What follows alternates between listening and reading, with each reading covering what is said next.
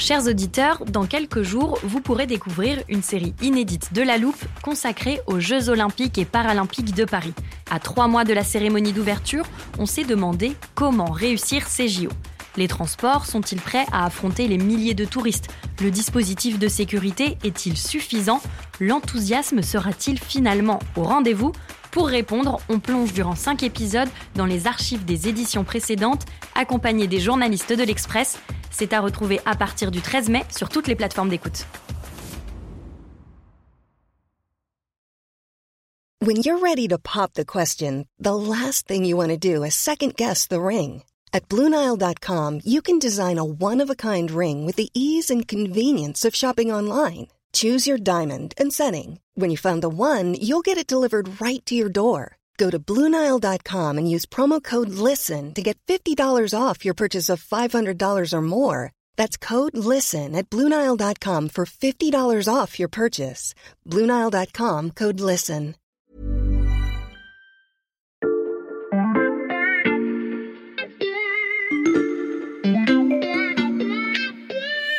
Salut, c'est Xavier Yvon. Nous sommes le mercredi 27 avril 2022. Bienvenue dans La Loupe, le podcast quotidien de l'Express.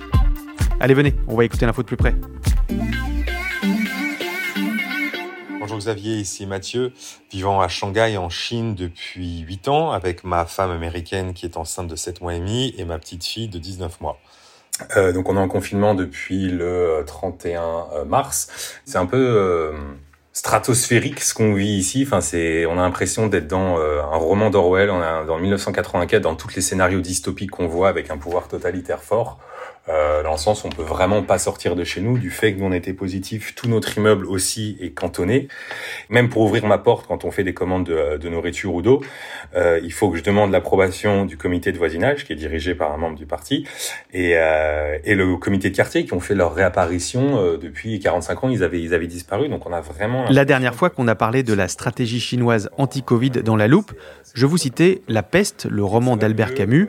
À en croire le message de cet expatrié français de Shanghai, je pourrais désormais vous lire du George Orwell, qui décrit une société totalement sous le contrôle de Big Brother. Dès que quelqu'un sort, par exemple pour balader son chien ou quelque chose comme ça, il y a toujours un ou deux voisins qui vont prendre des photos et appeler le 1, 2, 3, 4, 5, qui est le numéro du, euh, du euh, comité de quartier pour, euh, pour les dénoncer. Quoi. En Chine, il s'agit désormais d'empêcher le moindre citoyen ou le moindre étranger d'échapper aux tests et aux quarantaines obligatoires. La stratégie zéro Covid poussée à l'extrême suscite une contestation inédite et met en danger l'économie du pays. Pourquoi la Chine n'y renonce-t-elle pas? C'est la question qu'on passe à la loupe aujourd'hui.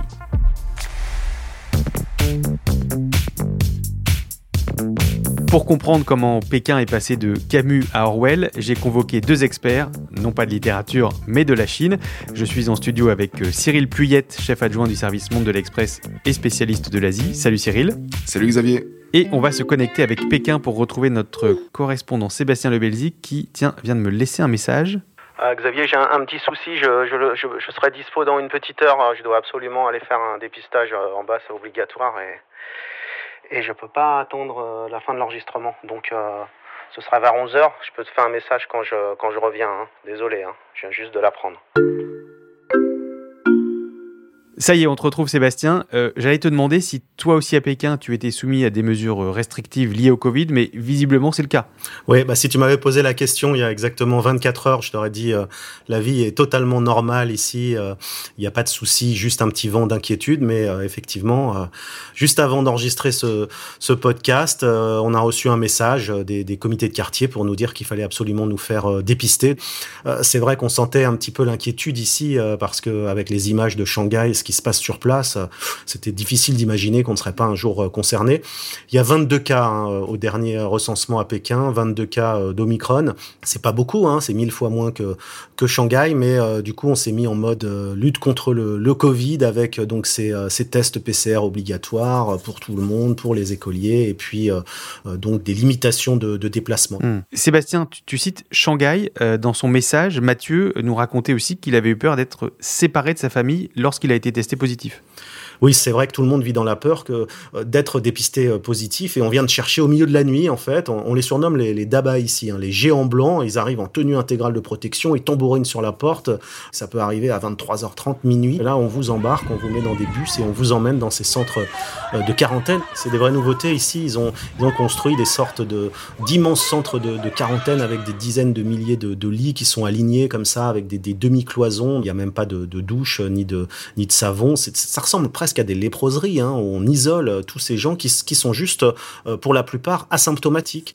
Euh, donc tout ça, c'est absolument terrible. Hein. On voit ces vidéos qui circulent sur Internet. Alors pas sur l'Internet chinois, parce qu'évidemment tout ça c'est censuré, mais beaucoup sur Twitter, ici, grâce à, des VPN, en fait, qui permettent de, passer la censure.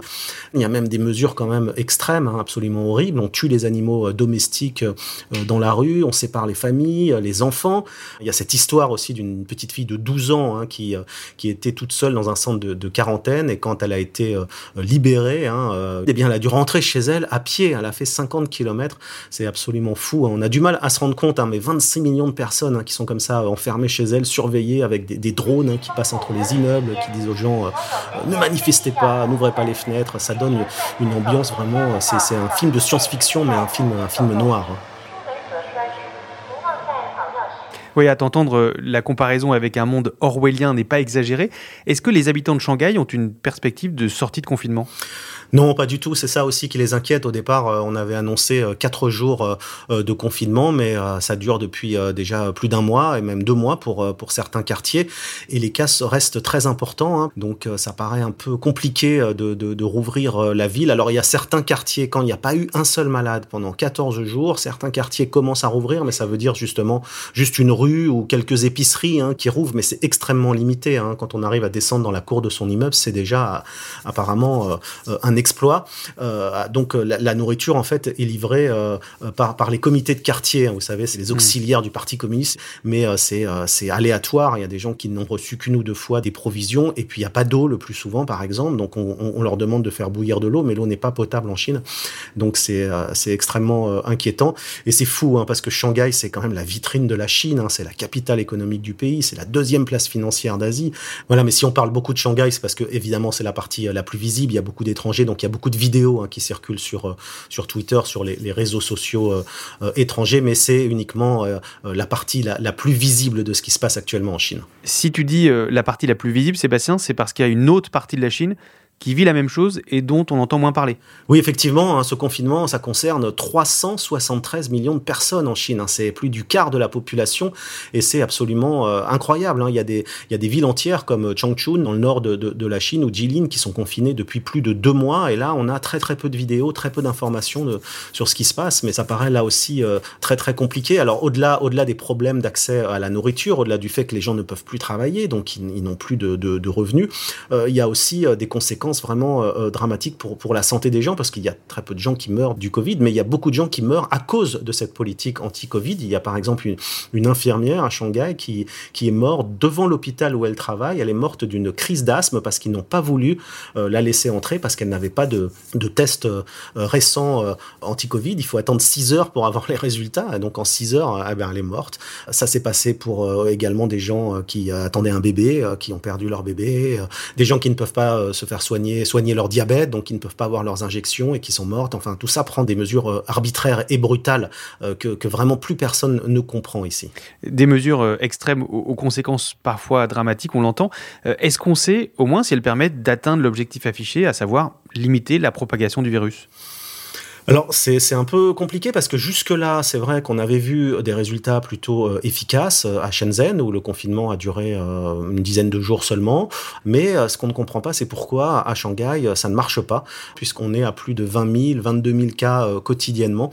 ça fonctionne dans une certaine mesure, mais ça ne pourra pas fonctionner tout le temps puisque l'impact sur, sur la population, l'impact sur l'économie est absolument bah, incroyable, quoi, très très important. Hmm.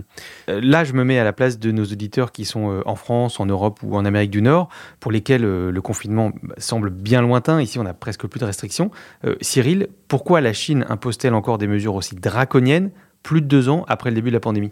Il y a d'abord une raison politique, c'est que depuis le début de cette pandémie, la Chine assure que la stratégie zéro Covid, c'est la meilleure stratégie celle qui lui a permis jusqu'à maintenant d'avoir un taux de contamination et de mort euh, très bas par rapport au reste du monde, et que cette stratégie prouve euh, la supériorité en quelque sorte du régime communiste par rapport euh, aux démocraties.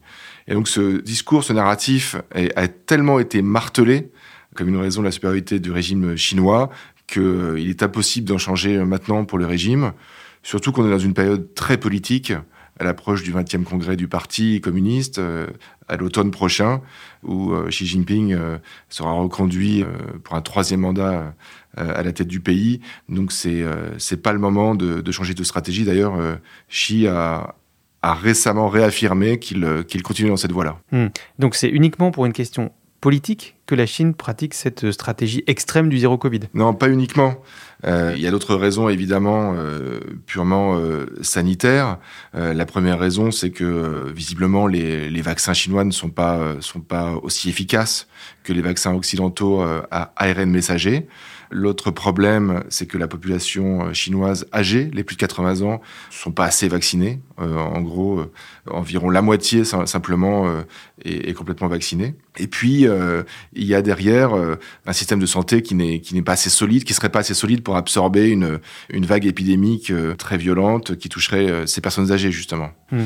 Donc c'est pour éviter une, un chaos dans ce contexte de, de vaccins pas assez efficaces, de manque de vaccination, et dans une période politique très sensible que, que la Chine préfère faire ceinture et bretelles euh, avec son zéro Covid. Tu nous expliques que cette stratégie est liée au, contexte politique, mais est-ce qu'il n'y a pas un risque que ça se retourne finalement contre le pouvoir chinois et Xi Jinping? L'emprise du pouvoir chinois sur la population reste quand même très fort. D'ailleurs, euh, son contrôle sur la population s'est encore accru, euh, qui était déjà très important, s'est encore accru avec, avec cette pandémie. Et toi, Sébastien, quand tu discutes avec des Chinois autour de toi à Pékin, est-ce que tu as l'impression qu'ils sont de plus en plus critiques avec cette stratégie zéro Covid? Tu sens un, mécontentement grondé ou bien euh, ils acceptent docilement? Écoute Cyril, non, ils sont, ils sont de moins en moins euh, dociles. Hein, euh, les Chinois, la situation se crispe. Hein, on le voit, on le voit tous les jours avec parfois des, débuts d'émeutes ici ou là, à Shanghai notamment, où les gens sont plus retors que dans dans certaines villes de Chine. À Shanghai, il y a des renforts de, la police et de l'armée hein, qui ont été envoyés sur place. On parle notamment de militaires de la police armée du Shandong, qui est très connu pour être plutôt brutal et fidèle au régime. On peut parler pour, euh, pour la première fois depuis le début de la pandémie ici en Chine d'une vraie vague de contestation, hein, la, colère qui monte et puis un climat social extrêmement tendu.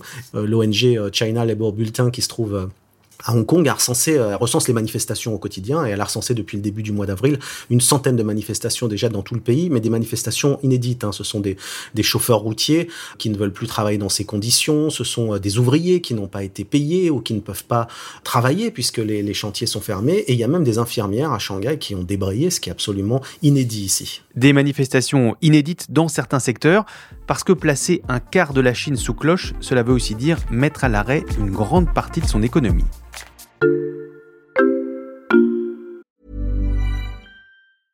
Hiring for your small business? If you're not looking for professionals on LinkedIn, you're looking in the wrong place. That's like looking for your car keys in a fish tank.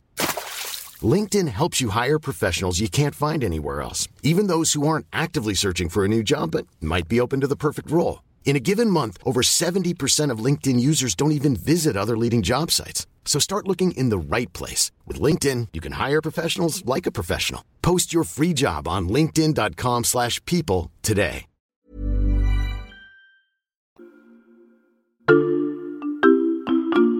Sébastien, en, en préparant ce podcast, tu m'as dit que l'économie chinoise était en train de se suicider est-ce que l'image n'est pas un peu exagérée? Non, pas du tout, parce que euh, Shanghai, c'est déjà extrêmement important. Hein. ça représente près de 4% du PIB euh, chinois. Mais si on prend en compte toutes les villes euh, chinoises qui sont confinées, ça représente 40% du PIB du pays. C'est donc absolument énorme. Hein.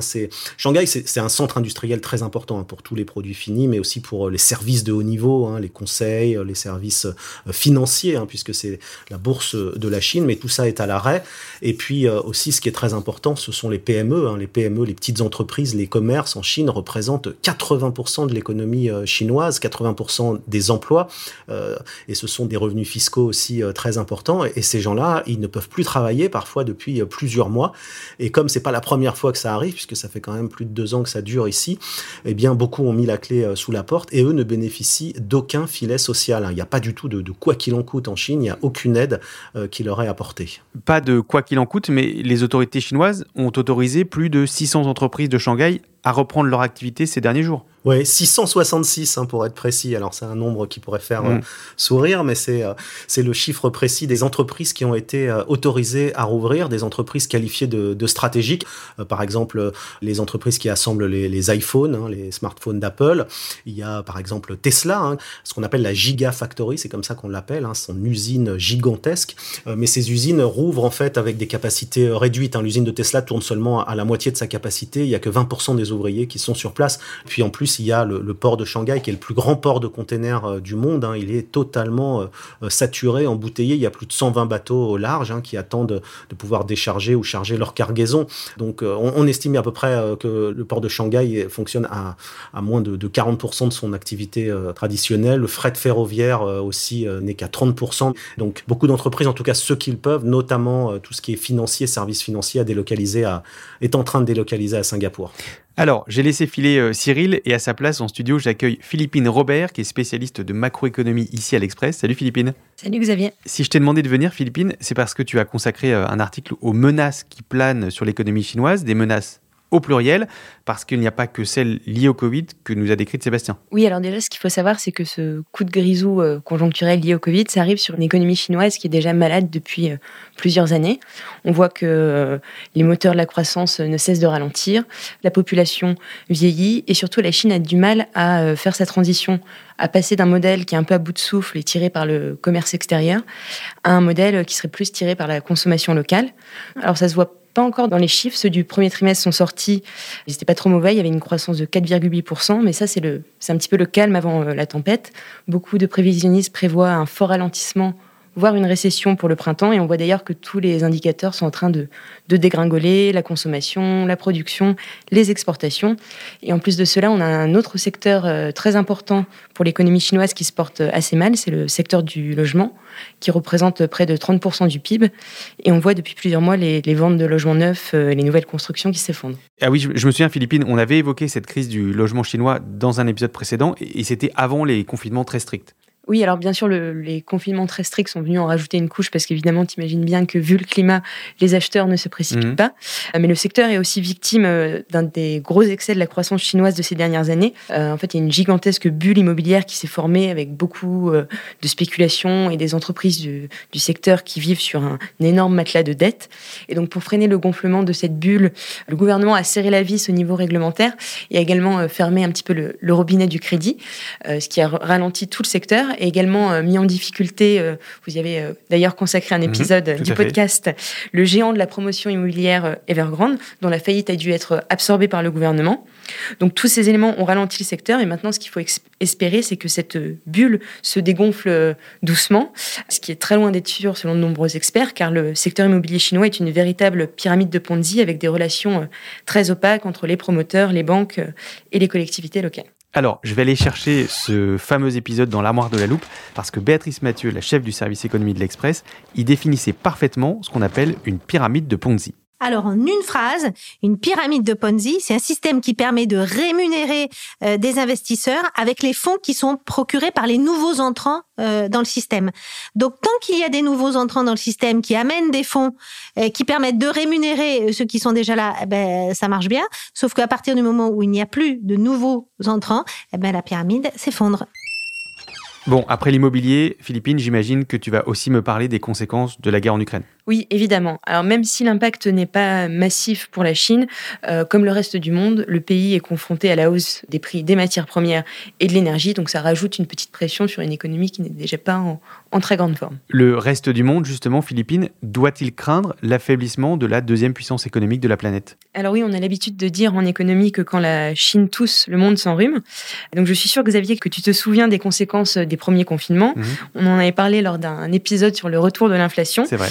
Euh, ça avait mis le bazar dans le commerce mondial avec les fermetures d'usines, euh, les ports euh, qui étaient congestionnés. Comme celui de Shanghai dont nous a parlé Sébastien. Exactement. Et donc là, ça a commencé à aller un tout petit peu mieux en début d'année, mais la situation en Chine est venue remettre un grain de sable dans la mécanique bien huilée du commerce mondial. Donc on risque de connaître à nouveau des hausses de frais de transport, des délais d'approvisionnement très mmh. longs, peut-être même des pénuries. Donc heureusement pour nous, la France ne sera pas le, le pays le plus touché directement. Euh, mais certains de nos partenaires commerciaux les plus importants, comme l'Allemagne, vont être euh, très touchés. Donc, par ricochet, on va également euh, souffrir de cette situation qui risque de rajouter encore de l'inflation à l'inflation, de grignoter un peu plus le pouvoir d'achat des ménages. Et tu sais à quel point cette question est devenue explosive socialement aujourd'hui. Et puis le ralentissement chinois, ça veut aussi dire moins de demandes de la part de la Chine. Comment ça, moins de demandes de la part de la Chine eh ben, On importe beaucoup de produits chinois, mhm. mais on exporte aussi des produits en Chine, notamment des produits de luxe, euh, du vin et des spiritueux pour la France, par mhm. exemple. Donc les entreprises de ce secteur vont également souffrir euh, du ralentissement chinois. Euh, et c'est la même chose pour tous les autres pays qui vendent à la Chine. Donc résultat, entre la stratégie zéro Covid en Chine et la guerre en Ukraine, notre croissance mondiale devrait baisser. Le FMI vient d'ailleurs de revoir ses prévisions de croissance pour cette année. Donc il y a quelques mois, il pensait encore qu'on allait avoir 4,4% de croissance et aujourd'hui, il pense qu'on aura sûrement 3,6% cette année, euh, ce qui n'est pas mirobolant pour une économie mondiale qui essaye euh, tant bien que mal de se remettre de, des chocs de ces deux dernières années. De Shanghai confiné à l'économie mondiale grippée. Merci Philippine et Sébastien. Merci, hein, à bientôt. Merci, à bientôt. Philippine Robert du service économie de l'Express, Cyril Puyette du service Monde et Sébastien Le Belzic, correspondant en Chine. Vous pouvez lire leurs articles en vous abonnant à l'Express, ça ne coûte que 99 centimes pour 3 mois en ce moment. Et pour retrouver un nouvel épisode de La Loupe tous les matins dès 6h, c'est simple et c'est gratuit. Il suffit de nous suivre sur l'une des plateformes de podcast de votre choix, Spotify, Apple Podcast ou Castbox par exemple. Cet épisode a été fabriqué avec Jules Benveniste, Charlotte Barris, Margot Lanuzel et Raphaël Pueyo. Retrouvez-nous demain pour passer un nouveau sujet à la loupe.